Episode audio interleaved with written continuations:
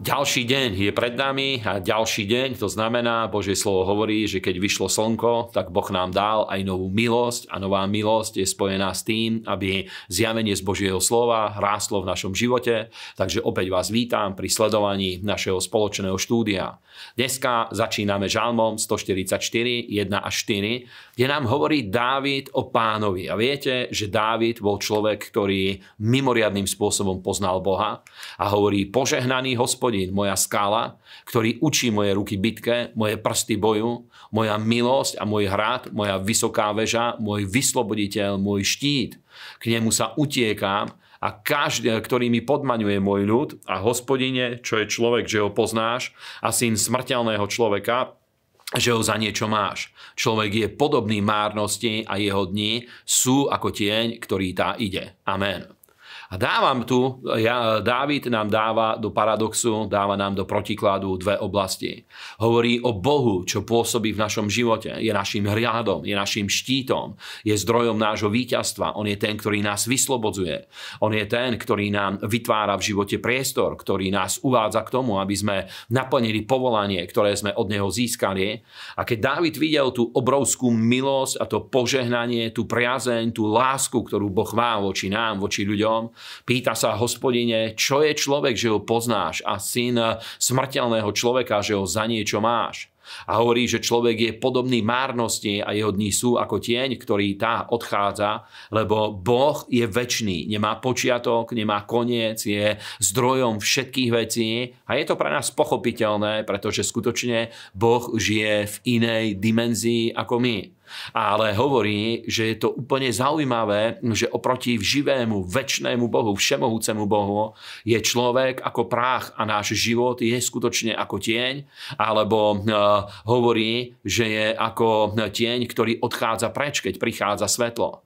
A je to skutočne pravda, že v spojení so živým Bohom náš život úplne mení svoj zmysel, pretože Božia dobrota, Božia láska, jeho prírodzenosť, charakter sa preklápa aj do nás a to, že Boh má väčnosť, tento väčší život dáva aj nám, aby sme žili na jeho slávu a je to skutočne fantastický žálm.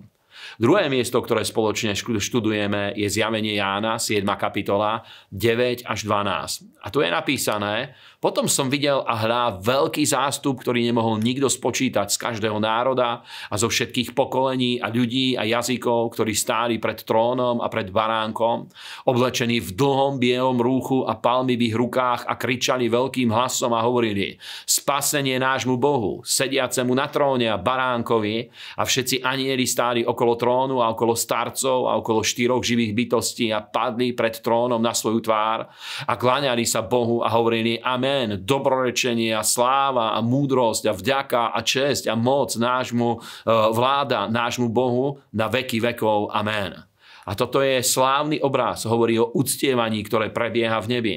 A máme tu niekoľko dôležitých informácií, pretože podľa Božieho slova bohoslužba, ktorá prebieha na zemi, je obrazom vecí, ktoré prebiehajú na nebi. A vidíme, že aj v nebesiach prebieha vzrušujúca bohoslužba a Božie slovo hovorí, že nespočítateľný zástup tých, ktorí hm, prišli zo všetkých národov a jazykových skupín. A to je vzrušujúce, pretože evanielium skutočne zasahuje celý svet a vďaka Bohu je prítomné aj v našom národe a hovorí, že to je aj naše povolanie, aby sme boli pripojení k tomuto zástupu, ktorý v nebesiach oslavuje pána, dáva mu česť, dáva mu slávu, uctieva ho. A je zaujímavé, že tí, ktorí sú tam, Božie slovo hovorí, že majú na sebe biele rúcho, pretože Boh nám daroval spravodlivosť a naše rúcha sú opraté v krvi baránka.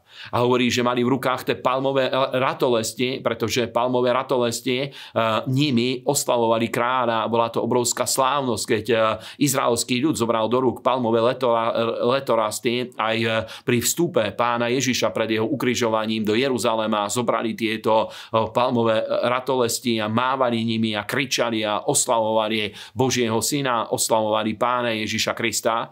A Božie slovo hovorí, že tá slávnosť, ktorá prebiehala v nebi, prebiehala za veľkého zvuku. A musím vám povedať, že ja už 30 rokov som súčasťou prebudeneckej cirkvi a viem, že ešte aj dneska sú ľudia, ktorí s týmto majú problém, že či Boha je treba oslovať veľmi expresívnym spôsobom. Ale vidíte, že Božie slovo hovorí, že ešte aj v nebi veľkým krikom a veľmi dynamickým, expresívnym spôsobom prebieha uctievanie živého Boha. Je v tom obrovská sloboda, obrovská sláva, nie je v tom žiadna zviazanosť a tie slova, ktoré hovoria títo svety, vyvyšujú živého Boha, oslavujú jeho moc, jeho vládu, jeho silu, jeho svetosť, jeho múdrosť a je to obrovsky vzrušujúce. Nech vás Boh v tomto mocne požehná a pozrime posledné miesto, Malachiašové proroctvo, 3. kapitola, 15. až 18. verš. Preto teraz my blahoslavíme spupných, hovoria, a aj sa, bud, sa budujú tí, ktorí páchajú bezbožnosť, aj pokúšajú Boha a vždycky uniknú. A vtedy sa zhovárali medzi sebou tí, ktorí sa báli hospodina druh s druhom. A hospodin pozoroval ušami a počul a bola písaná pred ním pamätná kniha pre tých, ktorí sa boja Boha a myslia na jeho meno a budú moji, hovorí hospodin zástupov, na deň, ktorý ja učiním zvláštnym vlastníctvom a zľutujem sa nad nimi, ako sa zľutuje človek nad svojim synom, ktorý mu slúži a vtedy sa navrátite a budete vidieť rozdiel medzi spravodlivým a bezbožným, medzi tým, kto slúži Bohu a medzi tým, kto neslúži. Amen. A zase toto miesto dáva obrovskú bázeň a úctu voči Bohu do nášho srdca, pretože nám hovorí, že naše slova sú zapisované pred Božou tvárou. Zvlášť to, aký vzťah máme voči Bohu, voči Božiemu dielu, voči službe živému Bohu. A Božie slovo hovorí, že každé naše slovo, aj to, ktoré hovoríme v skrytosti, je zapísané do knihy a vedie sa záznam o našich slovách. A spomente si, že Pán Ježiš to povedal, že zo svojich slov budeš spravedlnený a zo svojich slov budeš odsúdený. A hovorí Božie slovo, že skutočne tí, ktorí slúžia živému Bohu, v ten deň, ktorý je pánovým vlastníctvom, to je pánov deň, ktorý prichádza, budú jeho vlastníctvom a Božie slovo hovorí, že vtedy v plnosti sa zjaví rozdiel medzi tým, kto slúži pánovi a kto neslúži. A toto je veľká oblasť našej viery, že my veríme nielen v prítomnosť, ale veríme aj vo väčnosť a v to, že Boh má plán s nami tu na, na zemi, ktorý prechádza až do väčšnosti.